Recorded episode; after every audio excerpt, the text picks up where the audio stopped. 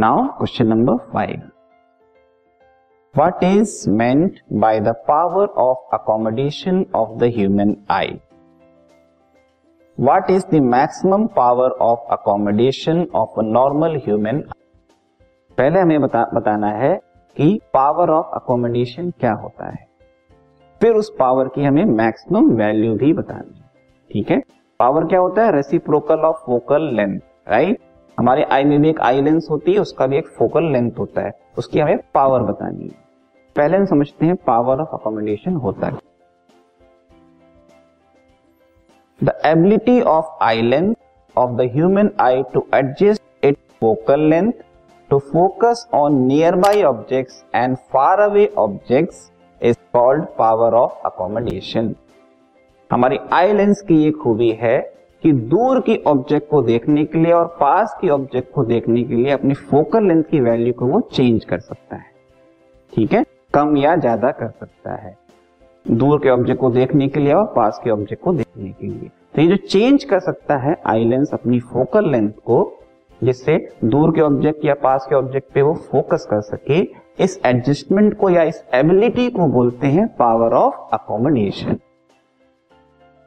अब इस power of accommodation की मैक्सिमम वैल्यू क्या होती है, इसको हम देखते हैं। The maximum power of accommodation of a normal human eye is.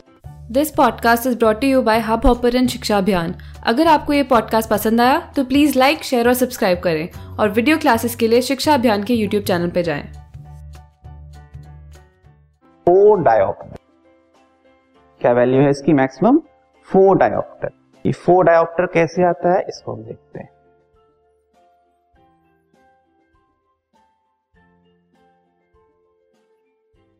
हमें पता है पावर क्या होता है, power is reciprocal of focal length, right. और अगर हम फोकल लेंथ सेंटीमीटर्स में मेजर कर रहे हैं तो हंड्रेड अपॉन एफ करना पड़ेगा, अदरवाइज वन अपॉन एफ भी कर सकते हैं। अब जो डिस्टेंट ऑब्जेक्ट है और जो पास का जो डिस्टेंस है, मतलब नियर पॉइंट है, वो कितना है? पच्चीस सेंटीमीटर। और जो फार पॉइंट है वो कितना है? इंफिनिटी है। तो ये जो हमारा एडजस्टमेंट है उसके रेंज के हिसाब से अगर हम देखें तो पास की जो रेंज है वो कितनी है? पच्चीस सेंटीमीटर है, उसी को हम मान लेते हैं फोकल लेंथ।